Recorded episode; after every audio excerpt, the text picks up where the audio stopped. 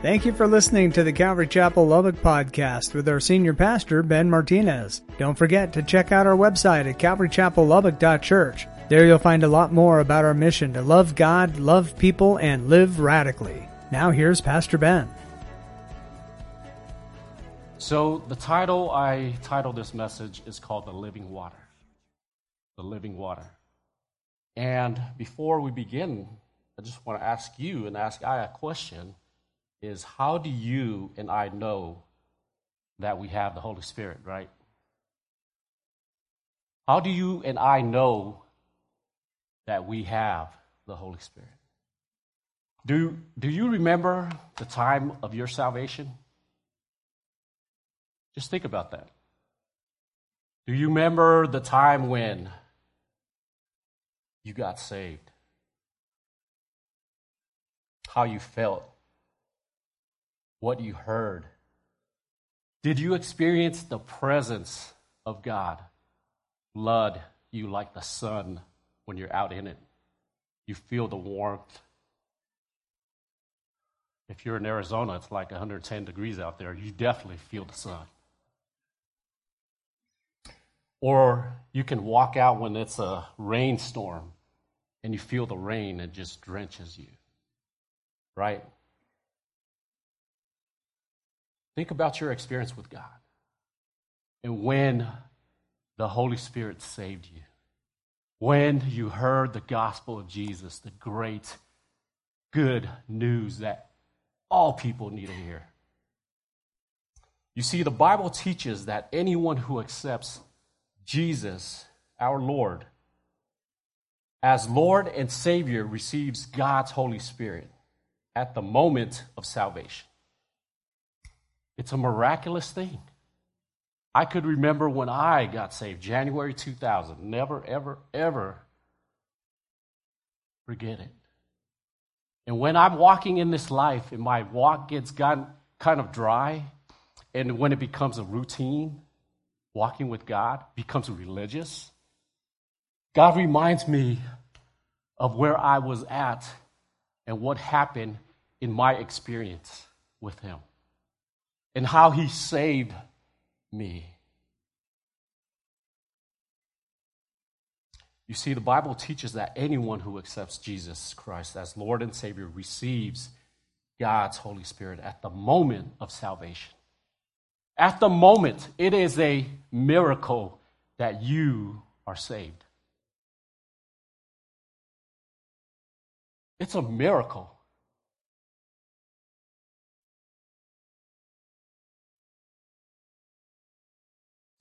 You see, in Ephesians chapter 1, verse 13 and 14, it says this In him, Jesus, you also were sealed with the promise of the Holy Spirit. When you heard the word of truth, the gospel of your salvation, and when you believed, you believed the Holy Spirit is the down payment, the guarantee of our inheritance until the redemption of the possession to the praise of his glory.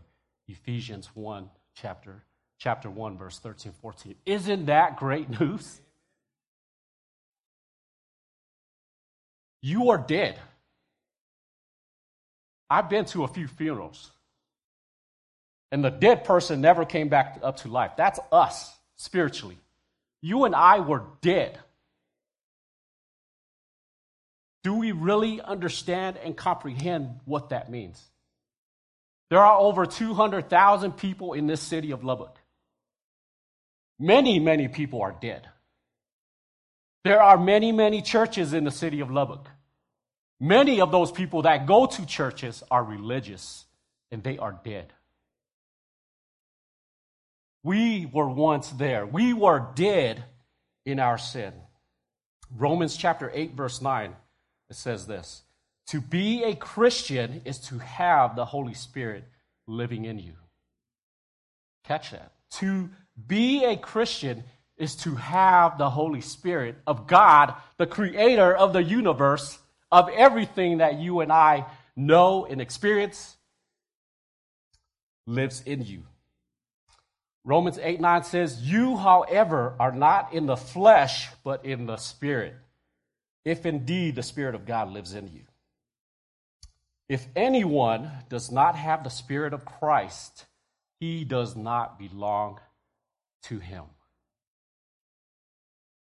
There's two people in this world there's dead people, and there's alive people in Christ.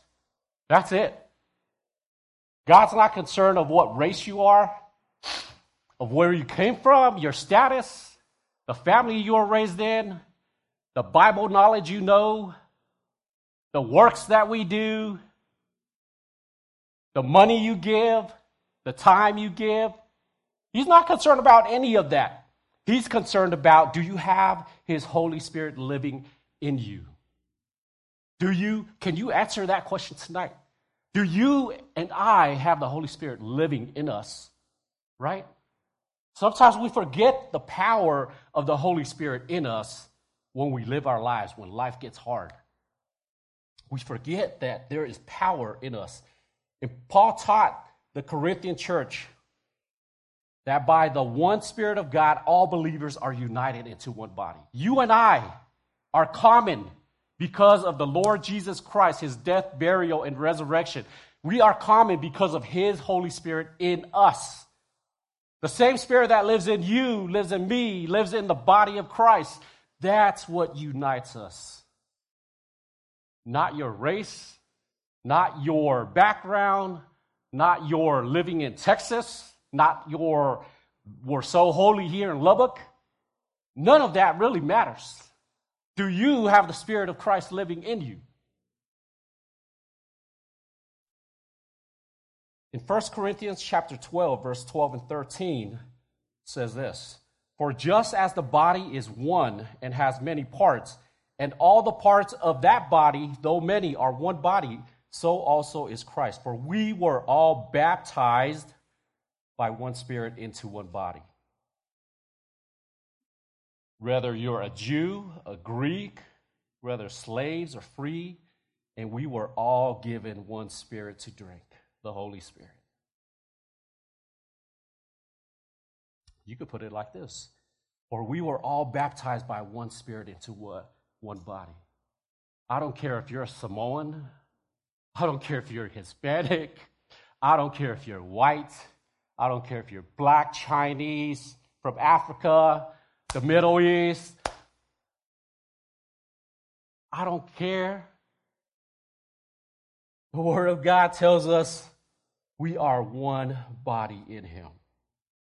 You see, drinking of the Spirit is a metaphor, is a picture for receiving the Holy Spirit in salvation. At the time of our salvation, right? Jesus stood and shouted to the crowds Anyone who is thirsty may come to me. Anyone who believes in me may come and drink. For the scriptures declare rivers of living water will flow from his heart. When he said living water, Jesus spoke, he was speaking of the Spirit who would be given to everyone believing in him. That is powerful. The Holy Spirit, our common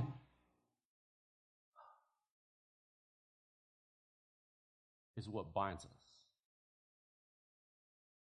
the living water.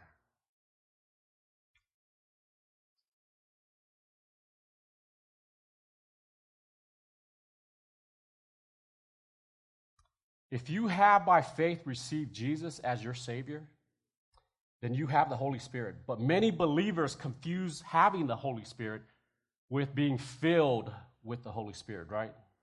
We've all heard these terms acquiring the Holy, when you get, when you are born again acquiring the holy spirit happens at the time at the point of salvation and all true believers possess the holy spirit as a seal making them as a child of god that's you and i that are here tonight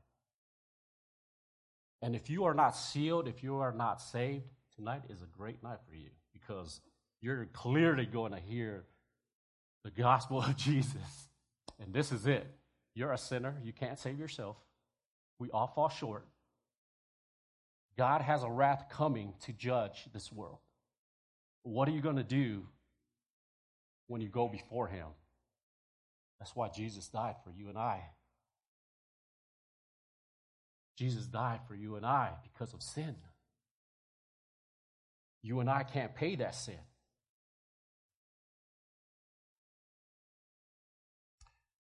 So many believers confuse having the Holy Spirit and being filled with the Holy Spirit. So we all know that acquiring the Holy Spirit happens at the point of salvation. For me, January 2000, and I've told this many, many times, I'd never get tired of telling it.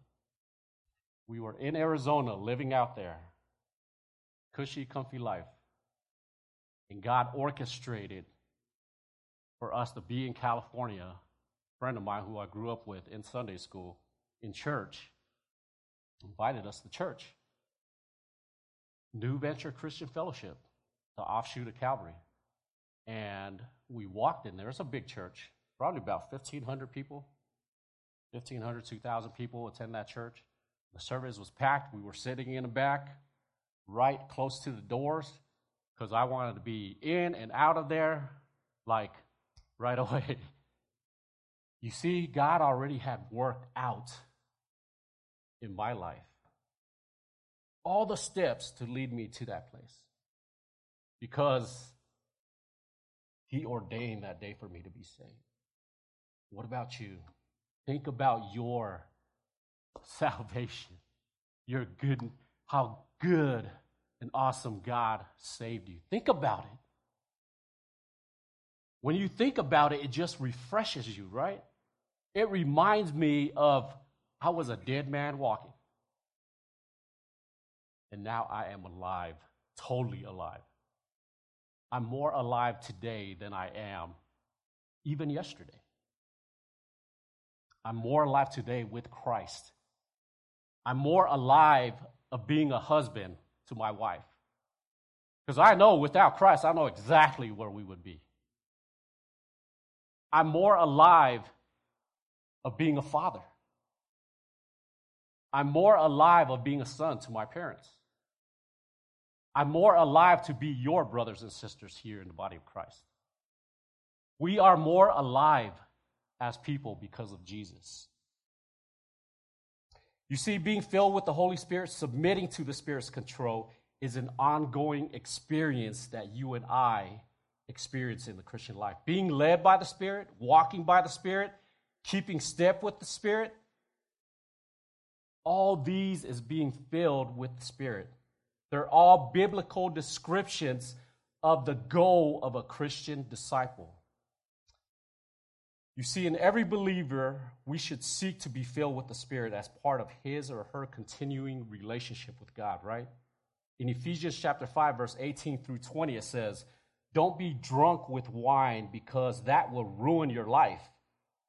Instead, be filled with the Holy Spirit, singing psalms and hymns and spiritual songs amongst yourselves and making music to the Lord in your hearts. And give thanks for everything to God the Father in the name of the Lord Jesus Christ. Ephesians 5 18 to 20. You see, to be filled with the Holy Spirit is to be empowered and controlled by the Spirit of God, to experience renewal of life, right? To experience obedience, to be bold in our witness for the, for the gospel, to share the gospel, and, and most importantly, over freedom from the power of sin. Just this week, I'm just thinking, not, I'm not even thinking this week about sin. I'm thinking about just this day, how many times I've sinned against God. It may not be blatant, like I'm out cheating on my wife or I'm out doing some horrible stuff, but in my mind, in my thoughts, in my attitudes, in my emotions, in my person, I've sinned against God.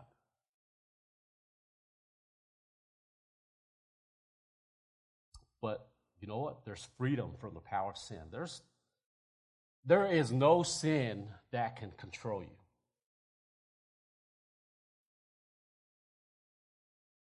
Did you guys hear me? There is no sin that can control you.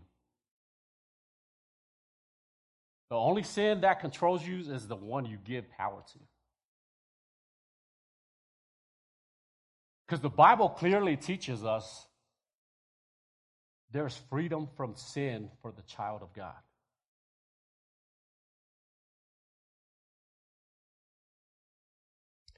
You see, to be filled with the Holy Spirit is to exhibit the fruit of the Holy Spirit.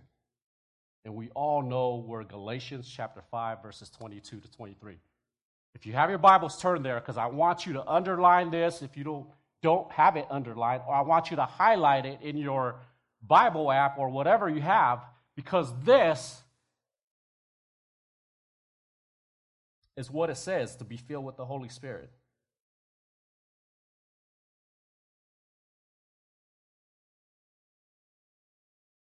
And you and I know this scripture, but do we really understand and know it and follow it?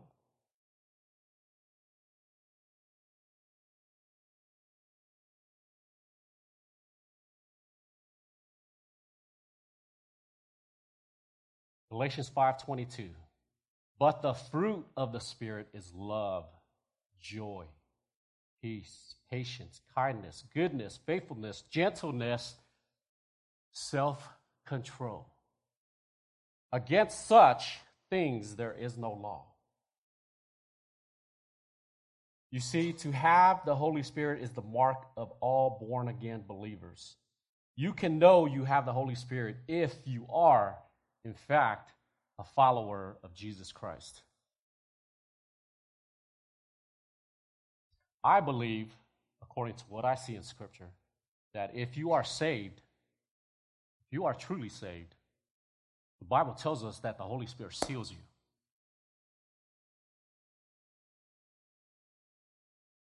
I believe, this is my belief here, according to what I've read in Scripture, that your salvation is not in you. Like you're never, if you are truly saved and sealed by the Holy Spirit, now hear me on this because you can get confused about it. If you are truly saved, the Holy Spirit comes in and seals you until the day of redemption. That means there is nothing that you can do to unsave yourself if He saved you. And then we have different camps in our in our in our Christianity, um, brothers and sisters, is you can lose. I don't look. I don't.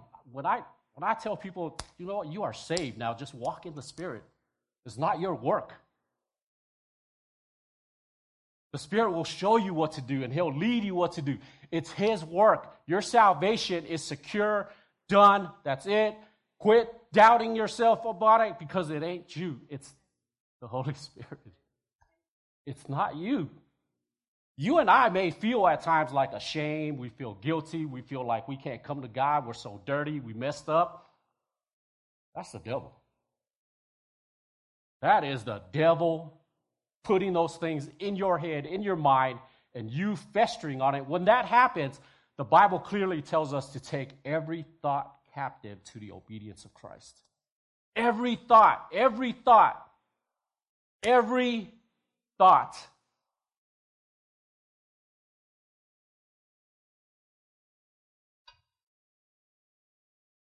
Listen, if you're saved, you're saved. You're sealed. It's not your work. It's not anything that you've done.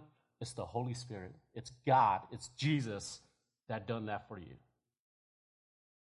And when the devil wants to come in and say, You're not saved, you messed up, you went out and got drunk, you smoked this, you went out and did this. Repent because you're saved. Now, what is the obedience is the hard part of turning around. I'm going down this way, and God says, you know what, you need to turn around the other way. Don't turn like this and go like this. No, you got to turn around and walk the other way. You have to turn around. God is saying, I'll walk with you, but you want to walk in that misery? You want to walk in that bondage? You want to walk in that thing that you're in? I have the abundant life Jesus talks about. Jesus came to die so we can have abundant life. The joy, the fruit of the Spirit love, joy, peace, patience, kindness, goodness, faithfulness, gentleness. And He also gives us self control self control from the sins that we want to commit. self control.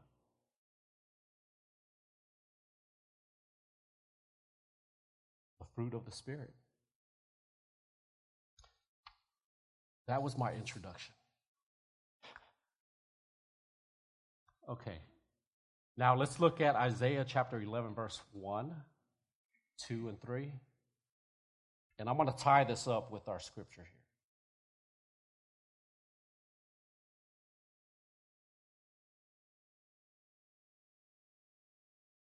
Isaiah chapter 11, verse 1, 2, and 3, it says this There shall come forth a shoot from the stump of Jesse, and a branch from his roots shall bear fruit. And the Spirit of the Lord shall rest upon him the Spirit of wisdom, understanding, the Spirit of counsel, of might, Spirit of knowledge, and the fear of the Lord. And his delight shall be in the fear of the Lord. This is a prophecy about Jesus. This is a prophecy that there is, now, right now, there was disobedient in Israel and in Judah. And they're both cap, they're both being cap, captive by the Babylonians as well as the Assyrians. Okay? Remember, God had told the Israel when they came out of Egypt, it's a conditional. Hey guys, Israel, if you do this, I'm going to bless you. If you do this, I'm going to bless you. If you do this, I'm going to bless you. They never did what the blessing fully gave them. They were what? Disobedient. They chased after other gods. They disobeyed God. They disobeyed His word. They were going back and forth. And sometimes in our life as believers, we feel like that. We're back and forth. We're back and forth in our walks with God. If you're disobedient about something in your life, could I encourage you and I to repent from it? And if you think you don't have the power to repent, the Holy Spirit will give you that power. So during this time, the people of Israel were taken captive, and Isaiah was one of the prophets. If you go through the book of Isaiah, there's tons of prophecy about the Lord Jesus Christ. Tons of prophecy, and this is one of the prophecy. There shall come forth a shoot from the stump of Jesse, and a branch from his roots shall bear fruit. And the Spirit of the Lord shall rest upon him, Jesus, the Spirit of wisdom and understanding, the Spirit of counsel and might, the Spirit of knowledge and the fear of the Lord. You see, the gifts of the Holy Spirit are a concept within Christian teaching for the encouragement and the building up of God's kingdom in our lives. These gifts are believed to be given by the Holy Spirit upon individuals to empower them for spiritual service in Christian living. The gifts of the Holy Spirit are taught from biblical passages primarily found in the New Testament. You can find that in the book of Romans, chapter 12, in 1 Corinthians, chapter 10 and 12. But I'm not going to go over that, but I want to cover this because I want to apply this to Jesus, and this also applies to our life. Okay? So there are six gifts that prophesy about our Lord Jesus Christ in the scripture, as outlined in the book of Isaiah, chapter 11, mainly in verse 2. Okay? What are these gifts? Let's look at it. The Spirit of the Lord shall rest upon him, the Spirit of wisdom, understanding, the Spirit of counsel, might, the Spirit of knowledge, and the fear of the Lord. The first one is wisdom. Wisdom is the ability to make sound decisions and choices guided by spiritual insight and by the Holy Spirit. And there's this, uh, the gift of understanding. Understanding is the capacity for you and I to grasp, to really understand the deeper meaning of our walks, of our faith, and the mysteries of God. Have you ever read Bible scriptures? You've read it over and over again, and then you read it one time or somebody told you about it, and suddenly the Holy Spirit illuminates that for you, and it's like you see it for the first time, but you've read it over and over again. Has that ever happened to you? Understanding. And then there's the gift of counsel. Counsel or right judgment is the ability to make wise choices and seek guidance from the Holy Spirit, from the scriptures and other believers. And then we also see the spirit of courage. Courage.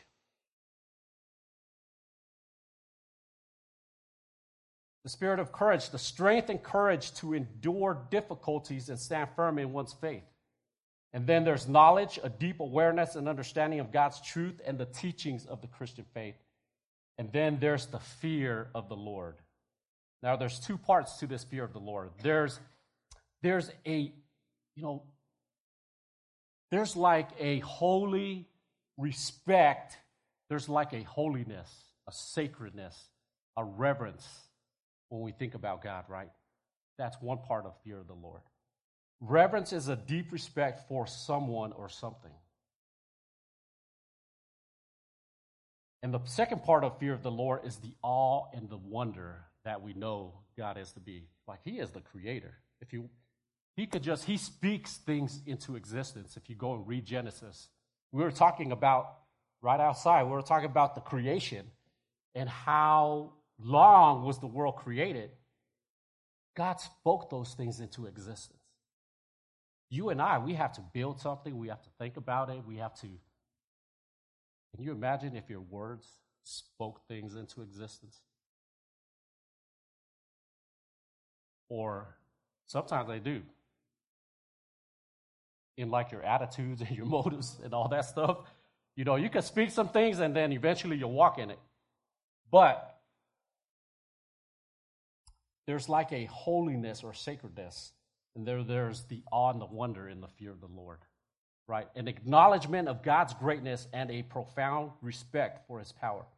You see, these gifts are seen as essential for the spiritual development and the effectiveness of the body of Christ, you and I as believers. You see, different Christian denominations may interpret or emphasize the gifts of the Holy Spirit in different ways, but they generally agree on their importance in shaping the character and the conduct of those who receive them.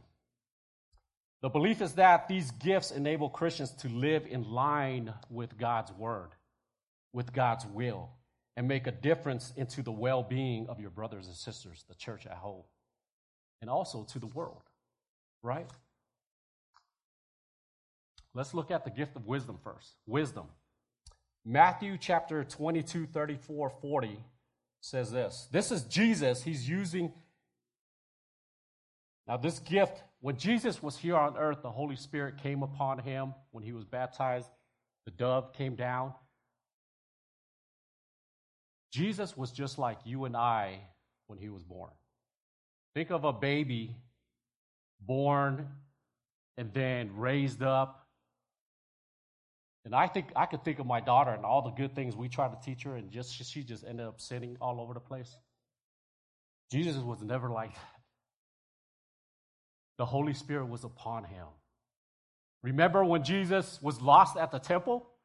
He was about 12 years old, 11, 12, 12 years old, and his family took off back home and they were looking around. They're like, hey, where's Jesus at? Jesus was at the temple. And when Joseph found him, Jesus said, What is it to you? I'm, I'm about my father's business. What 11 or 12 year old, what little, what teenager does that? That's the Spirit of the Lord already coming upon Jesus, giving him the power to understand, the power to comprehend all these things. So look at this Matthew 22, 34 to 40. Hearing that Jesus had silenced the Sadducees, the Pharisees got together. One of them, an expert in the law, tested him with this question Teacher, what is the greatest commandment in the law? Jesus replied, Love the Lord your God with all your heart, with all your soul, with all your mind. This is the first and the greatest commandment. And the second is like it love your neighbor as yourself. All the law and the prophets hang on these two commandments. Look at this. Jesus is gifted the, uh, the uh, gift of wisdom. In this, patch, in this passage, the religious leaders were trying to challenge Jesus with this tricky question about the most important commandment. Jesus responded with wisdom by summarizing the entirety, the essence of God's law in these two principles. He said, What? Okay, here it is. Love God with all your heart, love others as yourself. You see, this example demonstrates Jesus' ability to treat complex, and this ain't the only time or the first time. Over and over again, the Sadducees, the Pharisees, Sanhedrin, They were trying to trap him in all these little things, but Jesus was given the spirit of wisdom to overcome this. You see, this example demonstrates Jesus' ability to treat complex matters into simple foundational principles. It teaches believers like you and I the importance of love in the Christian life and how everything in the scripture hangs on these two commandments. In James chapter 3, verse 17, 17, it says, But the wisdom from above is first pure, peaceable, gentle, open to reason, full of mercy and good fruits, impartial and sincere. That is wisdom from above. That is wisdom that the Holy Spirit can give us in times that we need wisdom in the traps that we may walk into, that we need wisdom in the relationships that we go through. Wisdom. You and I, we, we are to seek God's wisdom in our decision making, especially in challenging situations. Consider the bigger picture of God's plan and purpose in your life. And I can think about my own self. I needed wisdom in certain situations. God, this relationship is messed up, or somebody at church is just really bugging me out. Would you please give me knowledge and wisdom patience.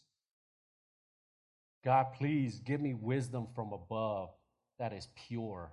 This is a good prayer to pray when you are looking for wisdom. Pray James 3:17.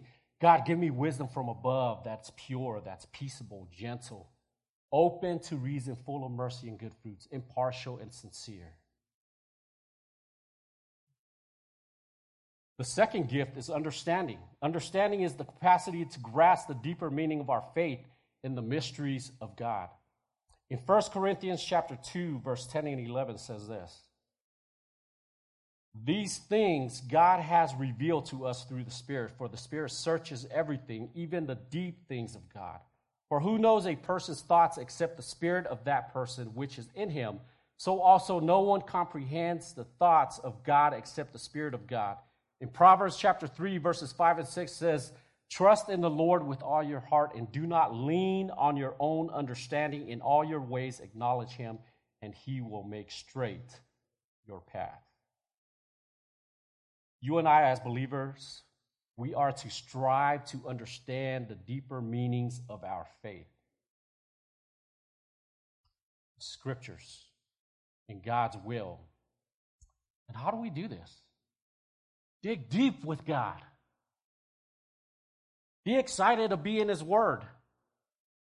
When I was studying for this, you can read many different commentators, you can go to many different things, but the Word of God is what you really need. I really wanted to understand what Isaiah was talking about. What is this stump? Remember, Israel was taken away, they were in bondage. The stump was cut down. Remember, David, he had a line that was going to come. The Messiah was going to come from his line.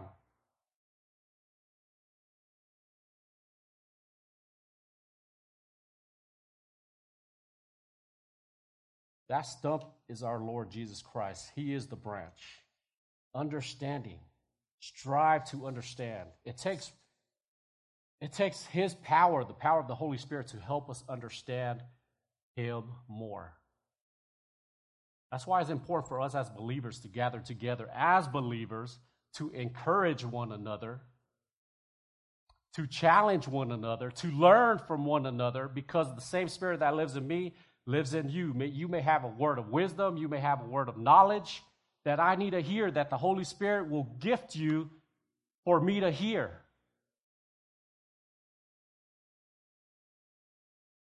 Then we have counsel. Counsel. Counsel is the ability to make wise choices and seek guidance from the Holy Spirit, from the scriptures and other believers. James 1 5 says, If any of you lacks wisdom, let him ask of God who gives generously to all without reproach, and it will be given to him. Proverbs chapter 2, verse 6 says, For the Lord gives wisdom, from his mouth comes knowledge and understanding. Rely on the Holy Spirit's guidance when making choices. Seek his counsel. How many times when we're bind into a circumstance or we're in a situation and we're seeking every other counsel but God? It's like God is the last resort. Okay, God, I didn't get the counsel I wanted from this person, again from this person. God, would you please give me direction? I need the counsel. We need the counsel of the Holy Spirit. Ask for it. Ask for it. It's a gift that He general that He wants to give us.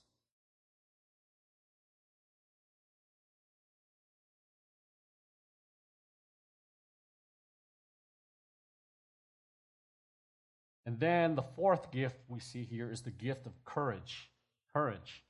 Courage is the strength and courage to endure difficulties and stand firm in one's faith. 2 Timothy chapter 1 verse 7 says, "For God gave us a spirit not of fear, but of power, love, and a sound mind, which is self-control." You know you have that power in you. That's the Holy Spirit. Access it. In Joshua chapter 1, verse 9, when Israel was afraid to go and conquer the promised land, Joshua said this to them. In Joshua chapter 1, verse 9, he says, Have I not commanded you, be strong and courageous, do not be frightened and do not be dismayed, for the Lord your God is with you wherever you go. Wherever you go. We have brothers and sisters in third world countries who experience persecution that you and I don't know anything about. They rely on the power of the Holy Spirit, courage to get them through those things. How many times have you relied on the power of the Holy Spirit? God, I'm afraid of this. It may be in a relationship. It may be your, when you're around family members and that don't know God and all they know is the world and you just go along with them. You need the power of the Holy Spirit to go the other direction, to be the light and not be a lamp that's put under the bed or something. You need a lamp on the lampstand. Courage. Our Lord and Savior, remember when he was going to the cross? He says, Father, if you can take this from me, but I will do whatever your will is. He was seeking courage. He was seeking boldness to go through what God the Father was going to put him through. Courage. What are some areas in our lives that we need courage in? As a husband, I need courage to lead my wife, to lead my house according to God's word. You know, we make decisions together, but when it gets down to it, men, if you're a husband and you're married, you are responsible. You are responsible for your mate. If something's off, you have to have courage to address those things. I remember when my daughter was in the hospital and uh, she had uh, probably like five, four years old, and she had meningitis of the brain. All of a sudden, she was healthy as can be. All of a sudden, she just got sick. It was like a cold, and then she was in a coma.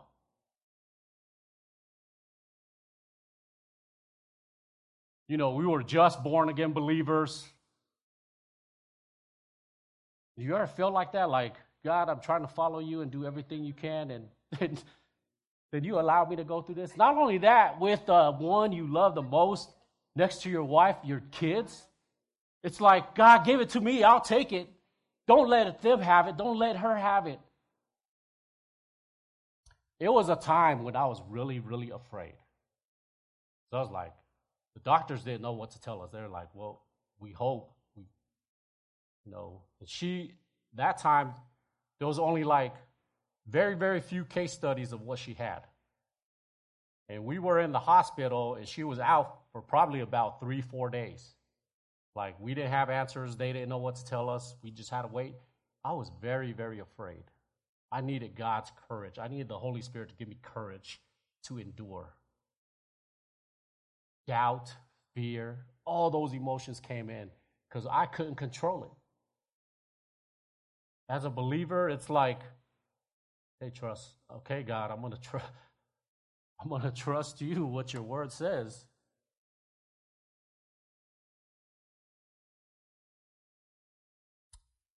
Fear, courage. The fifth one is knowledge. Knowledge is a deep awareness and understanding of God's truth and the teachings of the Christian faith. 1 Corinthians chapter 12 verse 8 says this, "For to one is given the word of wisdom through the Spirit, to another the word of knowledge through the same Spirit."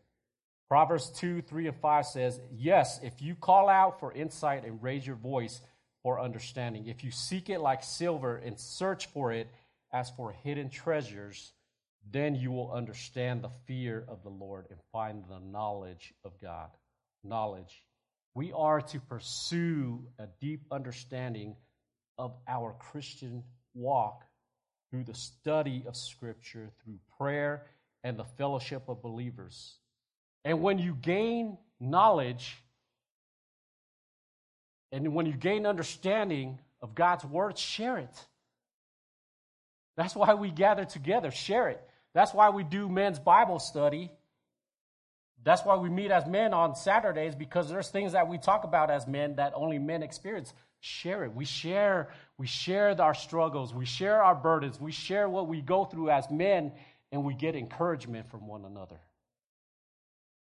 because we're relying on each other's knowledge. All of us experience different things. There's things that I experience that you haven't, there's things that you experience that I haven't.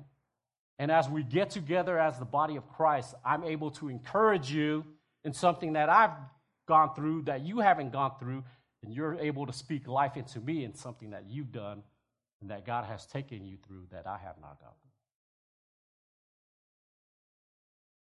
Right?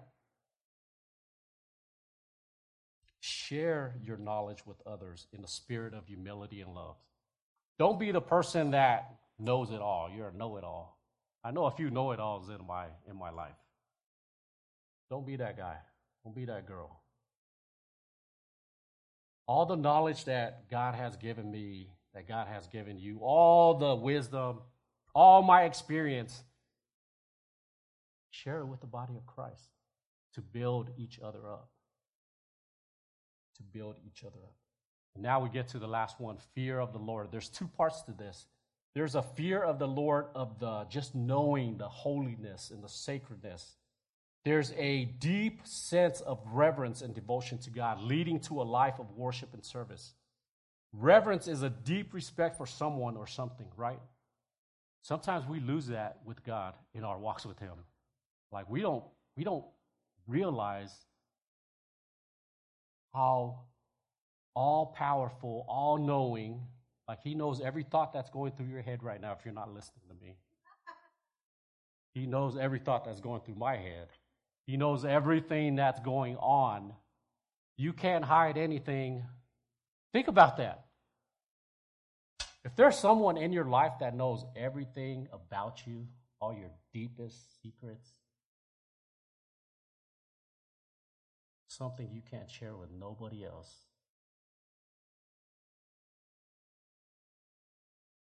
Oh, God, yes. God saying, My grace is over you.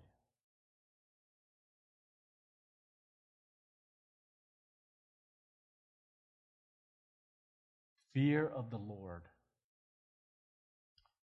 Proverbs chapter 9 and 10 says, The fear of the Lord is the beginning of wisdom, and the knowledge of the Holy One is understanding. In Acts chapter 9, verse 31, right when the church was birthed, says this So the church throughout all Judea, Galilee, Samaria had peace and was being built up and walking in the fear of the Lord and in the comfort of the Holy Spirit. It multiplied.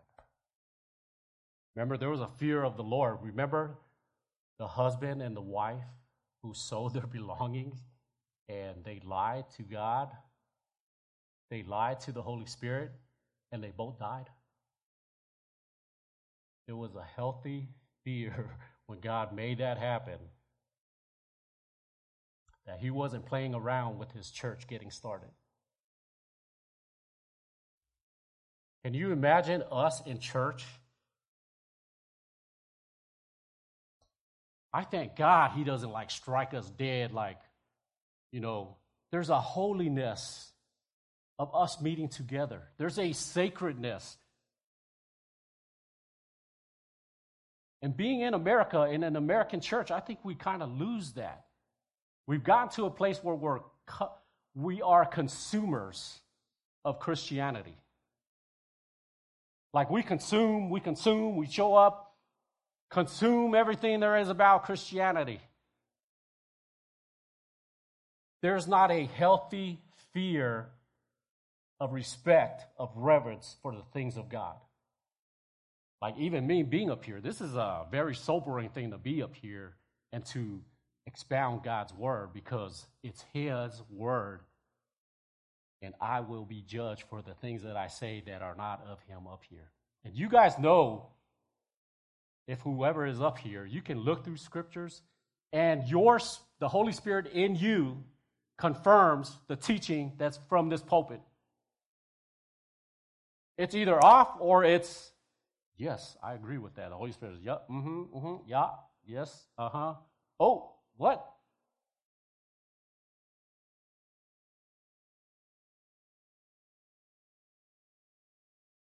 Fear of the Lord.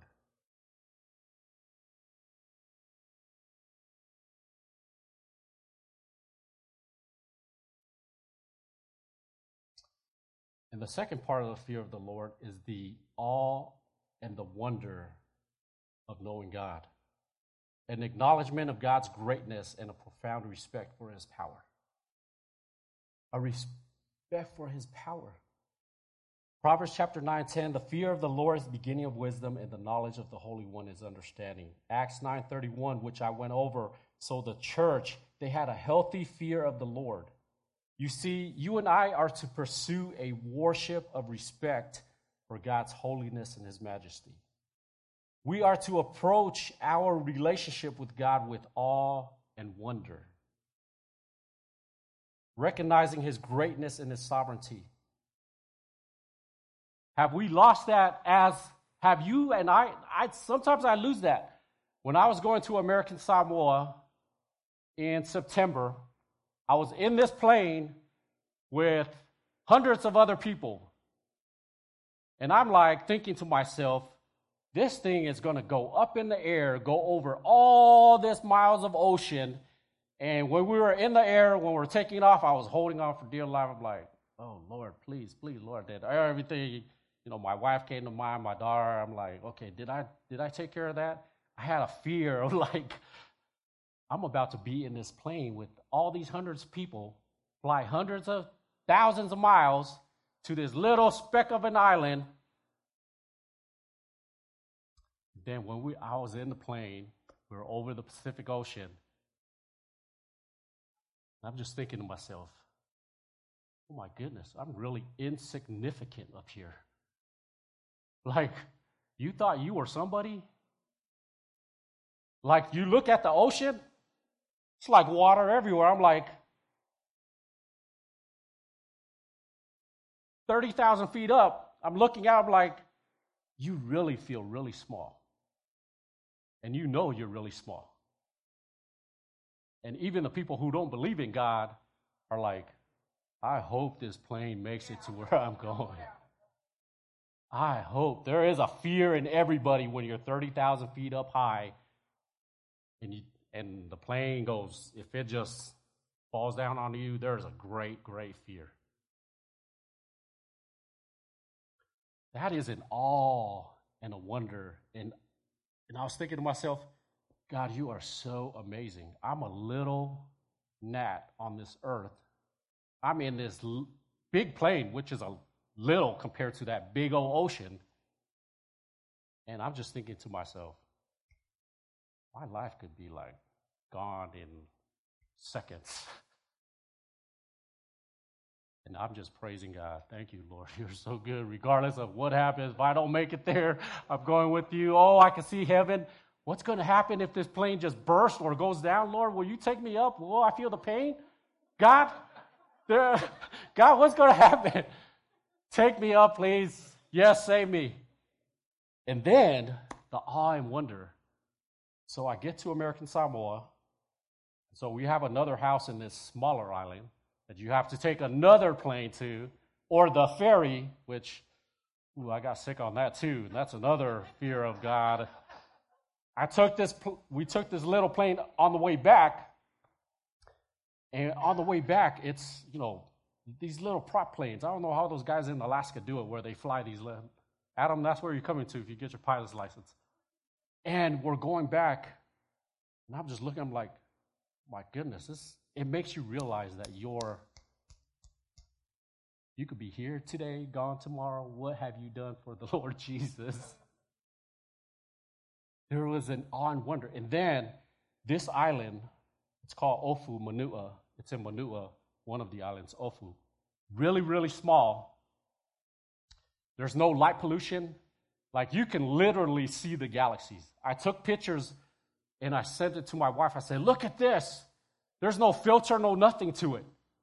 And I'm sitting in front of our house. Now, in the islands, my parents' house, my grand, my, I have sibling, I have family members that are buried. Like my grandparents are buried right in front of the house, which is weird if you're not used to that.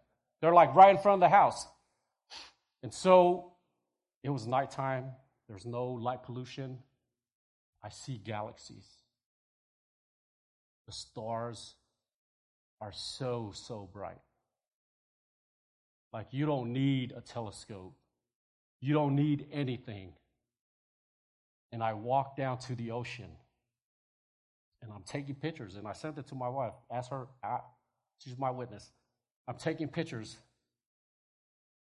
This overwhelming awe and wonder of knowing this God that He created this. Now, keep in mind, we're here in the United States, you're busy, busy, busy, we're doing something. There, there's like no sense of time. Like in the village where I was at, there's nine families there that's left. So there's no people. There's like wild dogs, wild chickens, pigs. The awe and the wonder of just sitting in that front porch, just walking down to the ocean and looking at how, how great the ocean is, looking at the reefs, and just taking in. And God said, Look, yeah, I made that. And then the Holy Spirit spoke to me and said, But you're much better. You are much better. And I walked down to the beach, there was sand everywhere. And the Bible tells us that God thinks of you more than there's sand on the beaches. And I was walking through the sand, and my there was sand everywhere. I'm like kicking the sand. I'm like, God has thoughts of you that outnumber the sand of the world. God thinks more of you than that universe I was looking at the awe and the wonder of our Creator.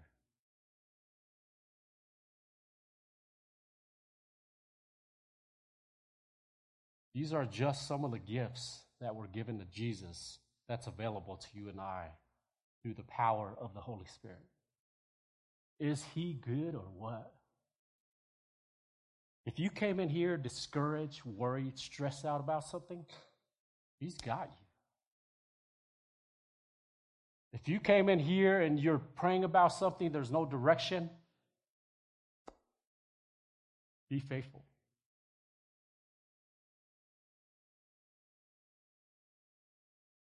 I've been praying for you guys for this service tonight that we would really understand who we are as children of God.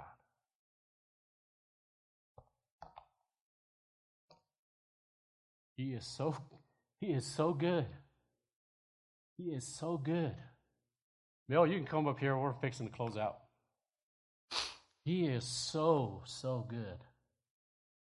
You come in here and you lost that fire for him? He is so good. God is for you, He's not against you. God saved you.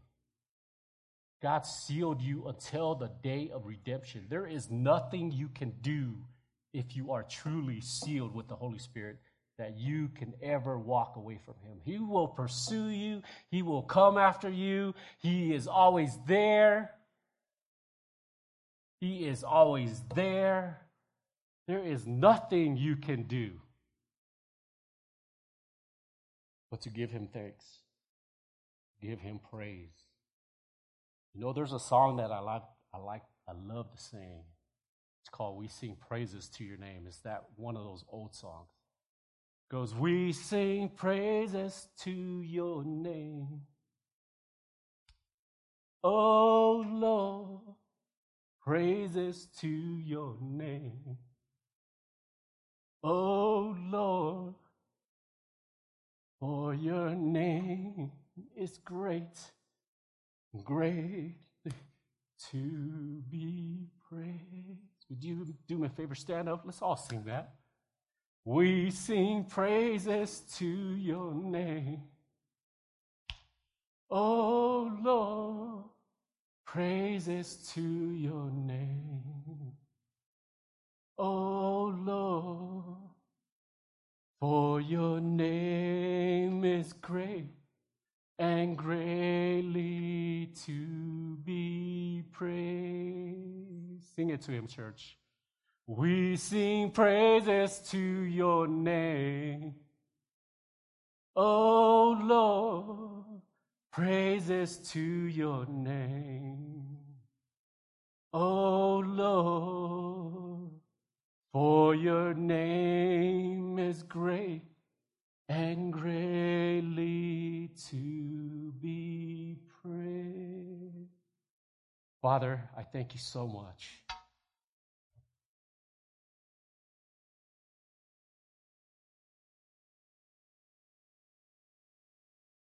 God, I thank you.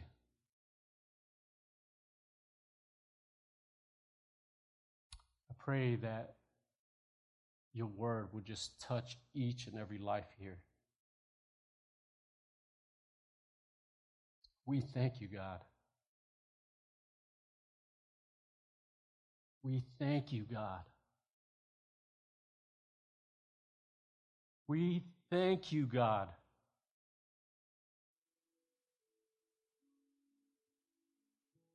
We thank you, God.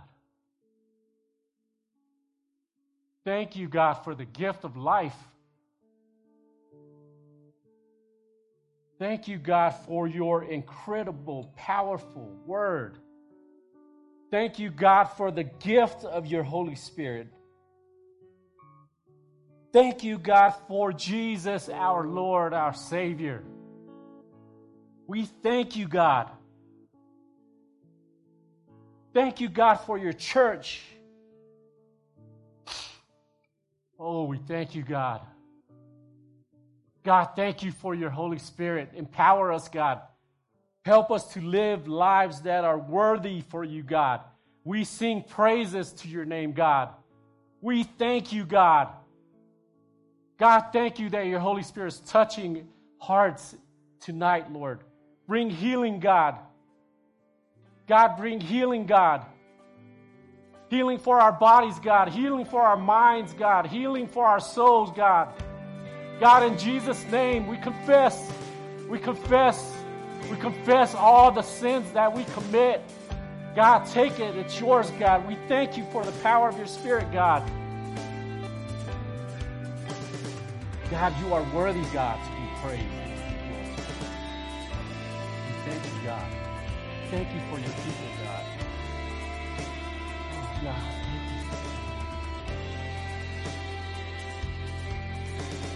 We hope you enjoyed today's message. We'd love to hear from you and see you in person at the church. You can find our contact information, location, and even give a donation at calvarychapellubbock.church. We'll see you next time on the podcast. Until then, may God bless you and your family.